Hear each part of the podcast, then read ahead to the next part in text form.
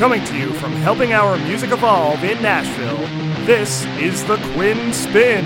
Hey now! And welcome once again, ladies and gentlemen, boys and girls, one and all, to a brand new edition of The Quinn Spinn. I'm your host, The Quinn. I am back here at Helping Our Music Evolve here on the east side of beautiful Music City, Nashville, Tennessee.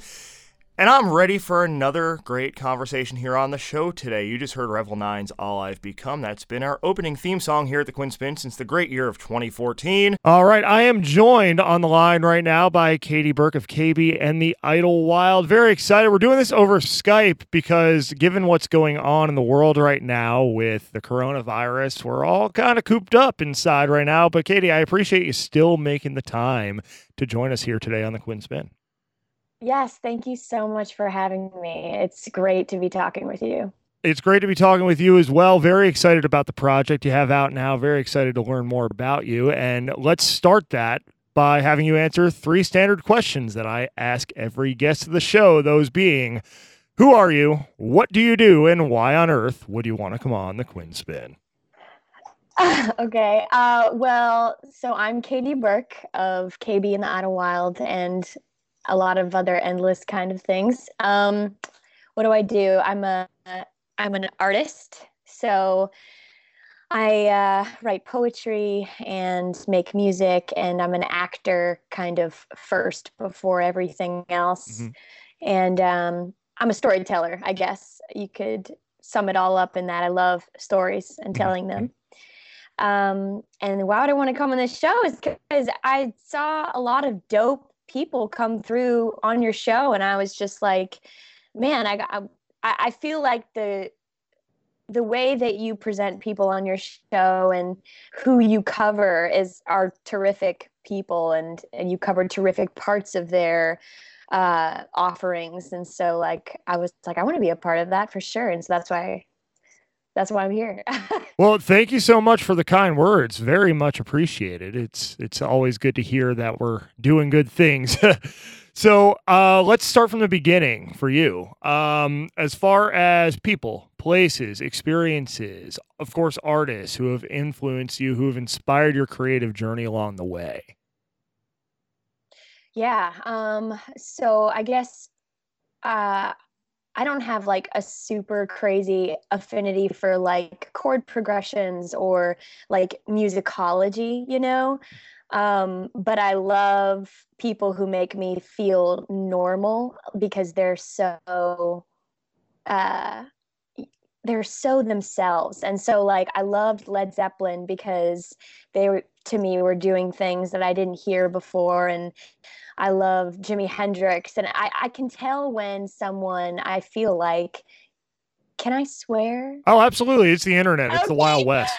I can tell when people don't give a fuck. And so I just like, I love that and that that's that resonates with me and it hits my truth fire and that's where I try to live is like god just just today just try to give no fucks. And so classic rock really did that for me with its just like huge assertiveness and sexuality and the masculinity of it. And then i love also ani difranco showed me that you could be a poet and a singer.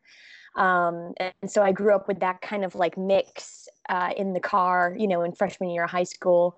Um, and yeah I, w- I always wrote music for myself. I would just like write songs and i started channeling them because i was writing about stuff that i didn't know. Like my first song was about rape and i'd never experienced a sexual assault or anything like that. I actually honestly sat down to write a song for my friend's mom that i just went to her wake and i'd never seen a dead person before and certainly not one that I loved very much. And wow. so I sat down to write a song about angels and write a song to her. And then this song about rape came through, and I was like, what is this? Like, what am I doing? And it just, but I didn't feel weird about it. I was just like, this is just a thing I do. I sit down and write things that aren't even my story necessarily, but they just kind of feel whatever wants to be said. And I never had to show it to anybody. I didn't even start showing my music to people until I was in New York and I got kicked out of grad school for acting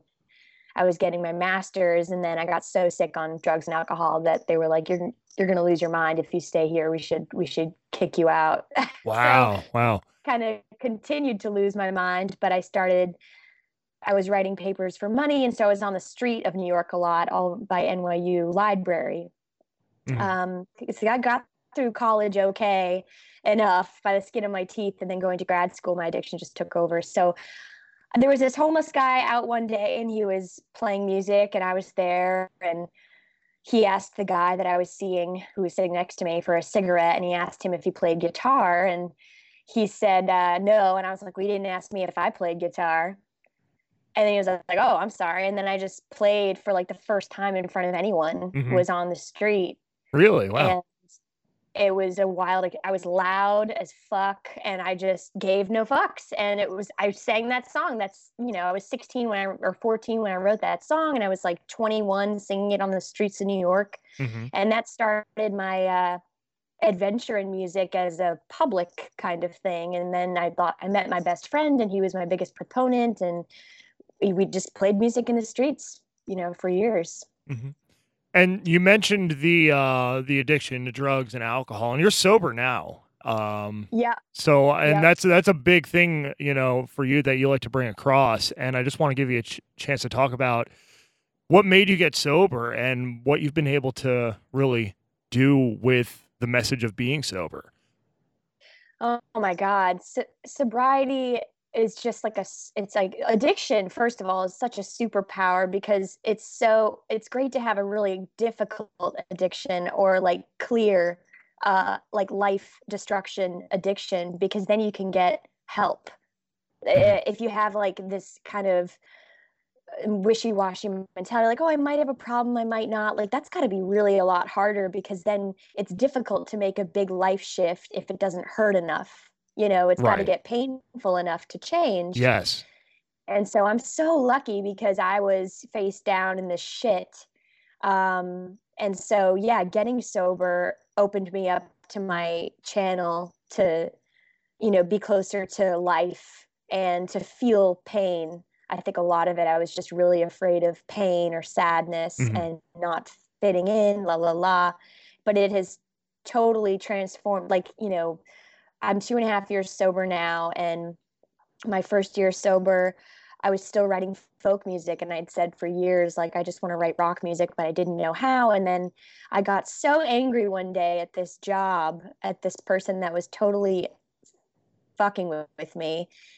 And I stood under this tree and I just couldn't stop playing this tune and like it just finally came out and it, it's called believer and it's like the first song I, rock song i ever released mm-hmm. and then the band started and then that's when kb and the Idyllwilde came to be was through holding my pain and then mm-hmm. channeling it into something that was mine this was no one else's story but mine and um it was just really magical and so for me sobriety has like leveled up my art because I'm doing things instead of living in the story of I can't do this, I can't do this, by holding instead of distracting myself away from that by holding the pain that that causes is like i can fucking do this. We're doing this. It's happening because i'm allowing for it and i'm not watering it down or, or, distracting myself with other stuff. My bandwidth has been increased and so therefore my capability and ability um, and equipment has changed and evolved. Mm-hmm. And I think that's an important lesson too, because so many people you hear say, oh, well, you know, X band, Y band stopped being good when they stopped doing drugs. And that is not, in my estimation, an accurate statement. You know, when people get clean, they have that clarity and they're able to go out and create the things that they've always wanted to create. And it sounds oh like for God. you, that's been what's occurred here. Absolutely. You just become a superhero because not only can you field new creative energy, but you can field uh, judgment about that energy. And so you're just better. I just feel better equipped to meet the world, period. So that means that I can take risks musically that I never thought I could, uh, and that I can also give no fucks once that risk is uh, met by the world mm-hmm. like it is totally has nothing to do with anybody in like such a visceral way that is more true now than ever and and truly like when people get sober there's this really confusing middle you know i didn't I didn't get sober and then like write amazing shit. It was like it took a lot of pain, a lot of shit songs, and a lot of confusion about what is my voice even like now. I don't mean physically, though my voice obviously got better without alcohol and smoking and drugs. But like what where what do I stand for now? Like it's like having this clean slate. You don't even you get to rediscover yourself. You get to get rebirthed and live a completely different way. And so you create in a completely different way. And so honestly, you know, your first set of songs when you get sober might totally suck because you're still in the cocoon, but you just got to keep melting and then you'll bust out and you'll be this ridiculous butterfly on fire and take over the world, you know. Mm-hmm. I think that early phase of recovering from addiction is the scariest part for most people. You know, not just artists, but in general, because there comes, you know, a point in all of that early on where you have to face everything. You know, you have to face all your pain, you have to own it. And there's no hiding behind this substance, whatever it was. There's no hiding behind this addiction to kind of mask that for yourself.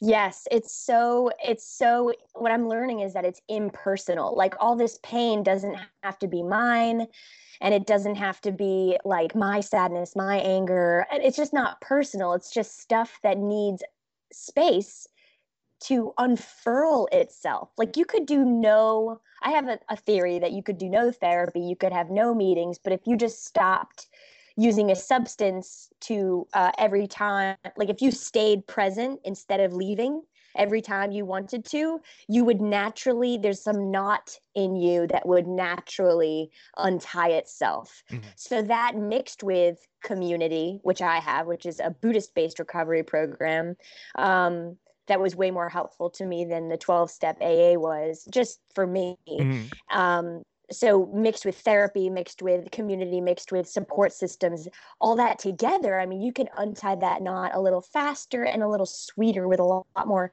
kindness around it because it could be very traumatic to suddenly face your life you know you've been living half of a life. Right. Because the sad part or even the most exciting part, you've been cutting off the top of your life and you've been cutting off the bottom just to live safely in the middle where things don't get too hot and things don't get too cold.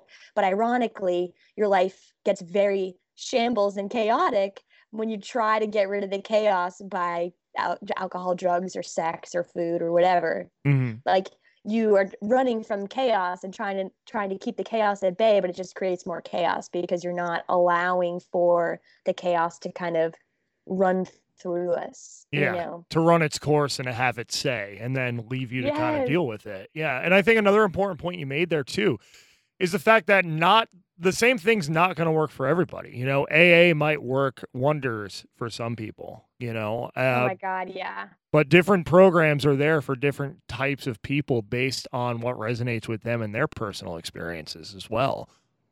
Totally, totally. I needed my pain. I needed something I could do every day, which was be, you know, be still, because AA taught me, you know, to call someone, do stuff, do stuff, do stuff. But I had no like emotional uh, techniques to meet my pain. So, mm-hmm. like, may I be at ease? May I be at peace? May I be safe? Like, wish sitting and wishing those well wishes from my heart to myself is like some of the greatest medicine and tools I've ever been gifted. And I just needed that. I needed something I could do every day to kind of combat the self hatred. And so now there's less room for self hatred because I've been wishing myself ease and loving kindness for two and a half years. And so hatred just doesn't, it doesn't have space to live there. It just got, it, they moved out. Hatred got evicted. Mm-hmm. You know, there's all this kindness in the mind now. And so I can meet life in a more kind way instead of this like violent shoulding or hating or just avoiding or, you know, whatever it is. Mm-hmm. Certainly, certainly. Well, congratulations to you as you continue on your journey because that's the thing is life and recovery and everything that goes with it is this continuing journey, you know creativity is this continuing journey. There's no finish line to any of it, and we're always learning about ourselves and growing. And one place yes. where you've had a chance to grow is Nashville, where you are now. So, Talk about what led you here and what the experience has been like, the things you've learned in your time here in Music City. Yeah, thank you so much. Um, Nashville has been so cool because when I first, uh, I was actually going to move to Austin, but I was in Massachusetts getting sober kind of like for the first time, living with my mom and dad, working at a bar. And uh, my drunken boss had me get up and sing with this guy, Tim LaRoche of Nashville Star. I didn't know who he was. I just wanted to go home. I was like, just get me home. Like, I'm so tired of working at this fucking bar. And he gets me up and I sing with him and he's like, damn, girl, what are you doing? And I was like, I'm going to Austin. I'm going to go live there when I'm out of here. He's like, don't go there. There's no industry there.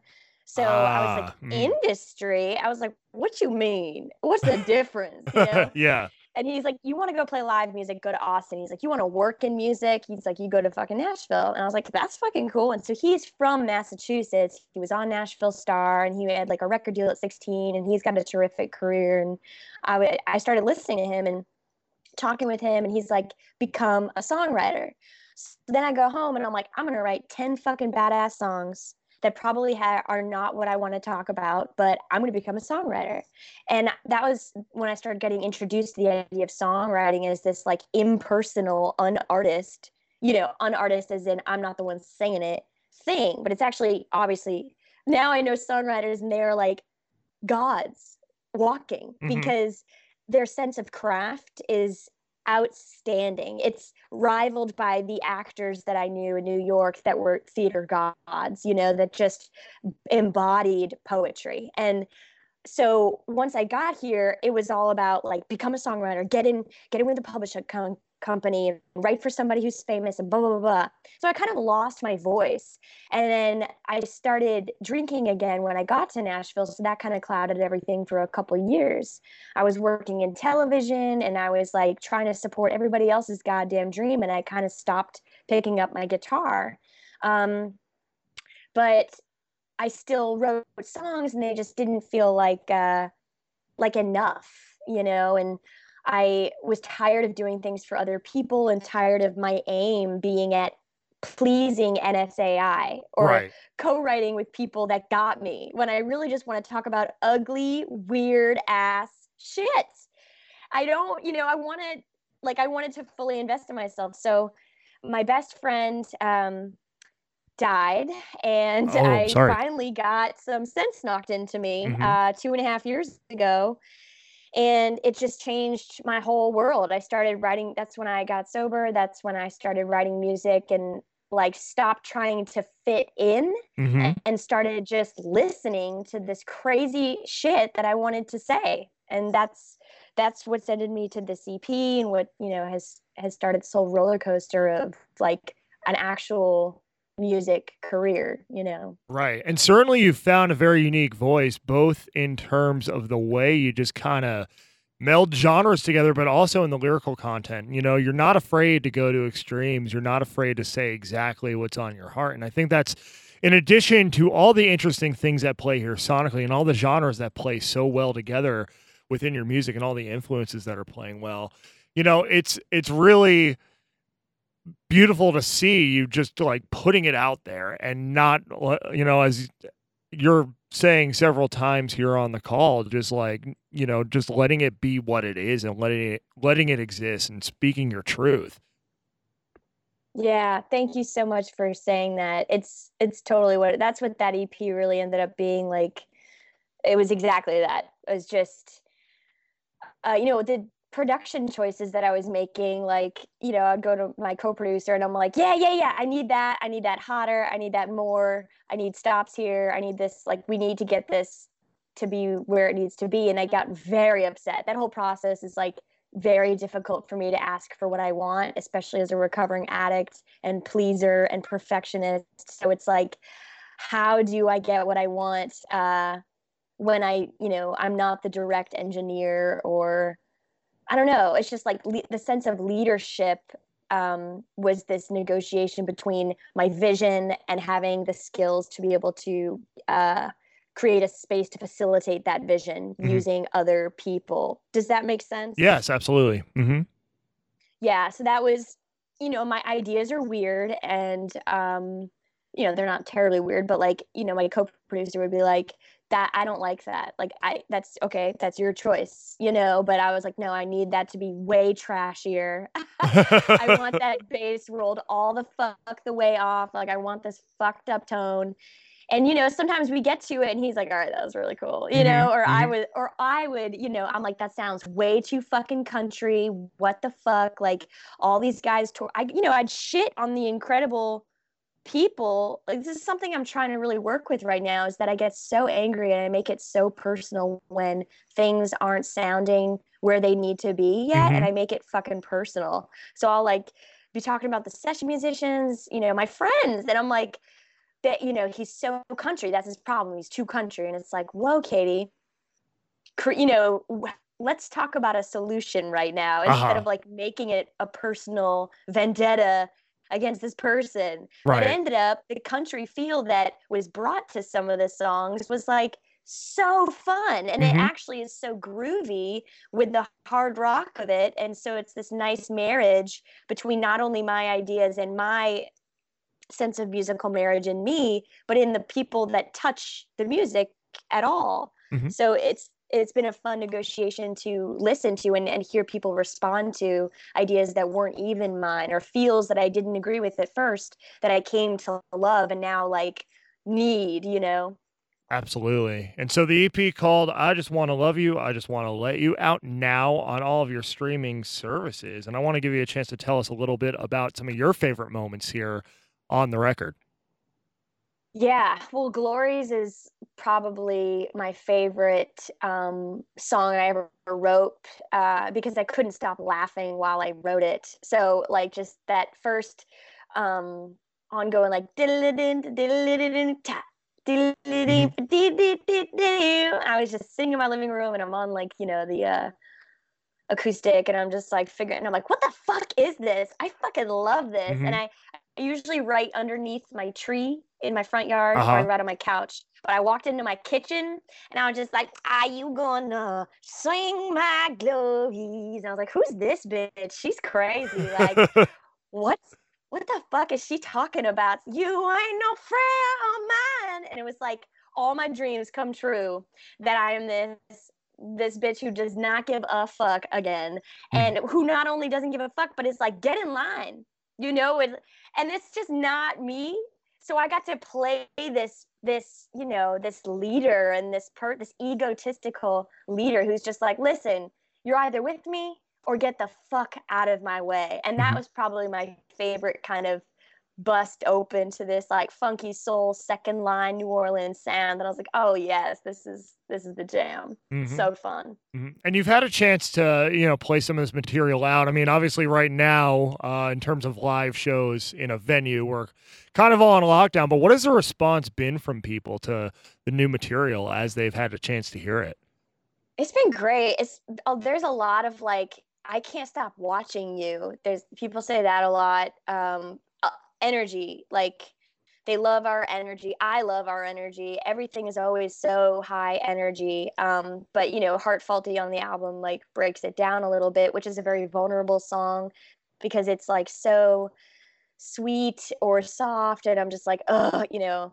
Mm-hmm. i never want to do it. I never want because i never feel enough. So i have to be blowing your eye sockets out or i don't matter uh-huh. and it's just like that's just a personal thing that i have to work with but the yeah the response has been awesome especially to drown like people lose their shit and i i too lose my shit when that we play that song i love it i love it so much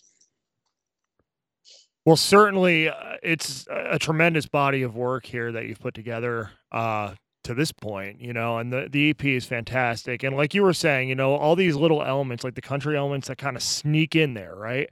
And they're yeah. there just enough. They're just present enough to where you know you know that they're there and you know the influence, but it doesn't take it too far in any one direction. You know, it still keeps that like melting pot of styles and influences together, and I think that's what's so exciting about the record. And certainly, I'm sure you're excited to continue playing and promoting this record out there. I mean, it's a little tough for us right now to get out on the road per se, but once all of this uh, clears up with coronavirus, what are your plans here for the future?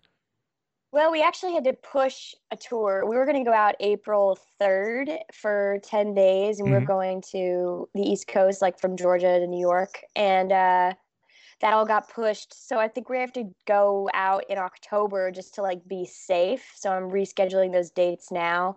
But uh, yeah, I don't know. I don't know what's going to happen, but I actually was just talking with my bassist, and I think we're just going to start on new material at the moment and just get some stuff in the works and like maybe even co-write because I wrote all this stuff by myself. It might be a really cool experience to um, through Skype in quarantine create a record. I mean, the wonders but, of technology are really coming through for us all right now. I think you know it's allowing us to do oh things that I just saw this meme that said, "We know who's behind COVID nineteen. It was like Shaggy from Scooby Doo uh-huh. undoing a mask off of a guy, and he's like, "Zoom." I saw one just like that, and it was the Charmin bear uh, because of the toilet paper shortages, which I don't understand the toilet paper thing.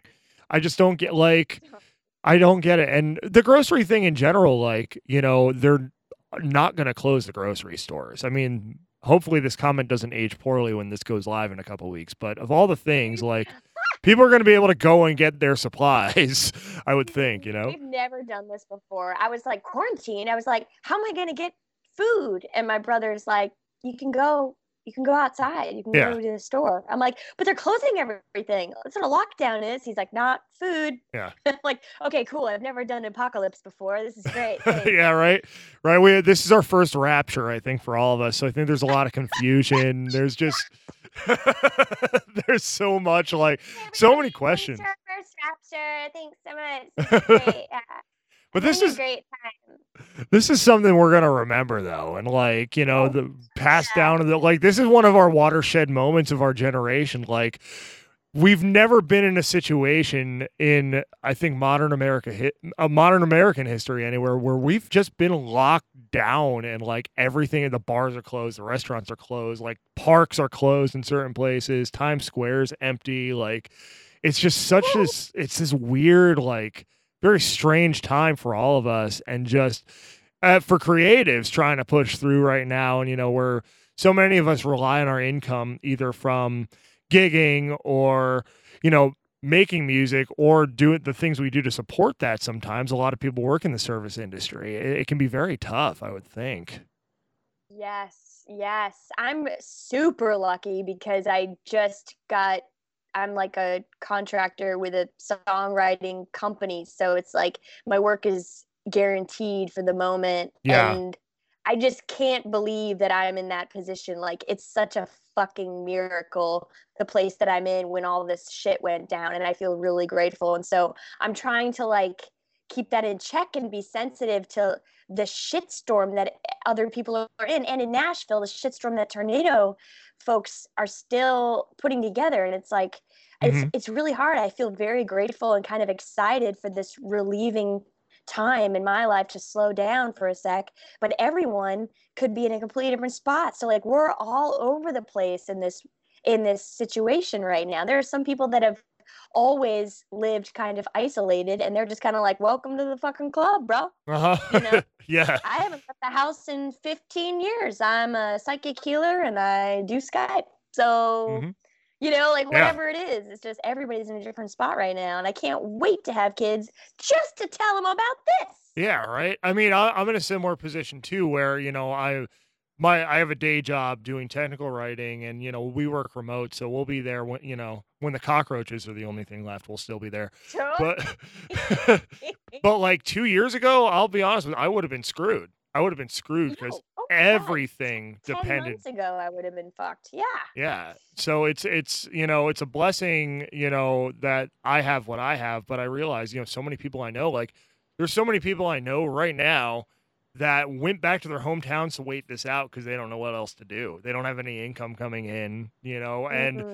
You know if that's not going to clear up for however long it's not going to clear up like eh, it becomes an issue of okay am i going to eat this week if they were to stay here? It's really oh you know totally.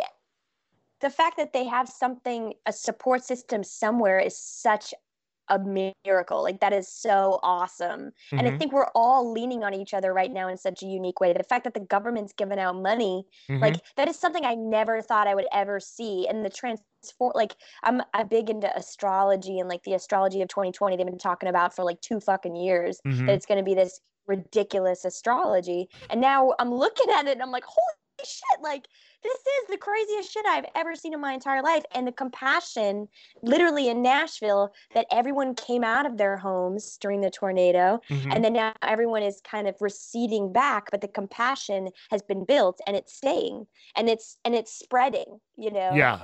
Yeah, and this is gonna once once we're able to get out into the world again. I think you know it's gonna be hopefully by the summer. You know we're getting back to normal and we're all able to appreciate each other more and appreciate the opportunities we have more. You know, it, you're just kind of going about your daily life. You always think it's going to be there and you take it for granted. Like, oh, yeah, I'm going to go to this place this weekend and this place the next weekend. But like, literally, like, travel is ill advised right now. Like, my family's up in the Northeast. I can't go see them right now, you know? And yeah. it's like, it just really makes you appreciate the opportunities you do get.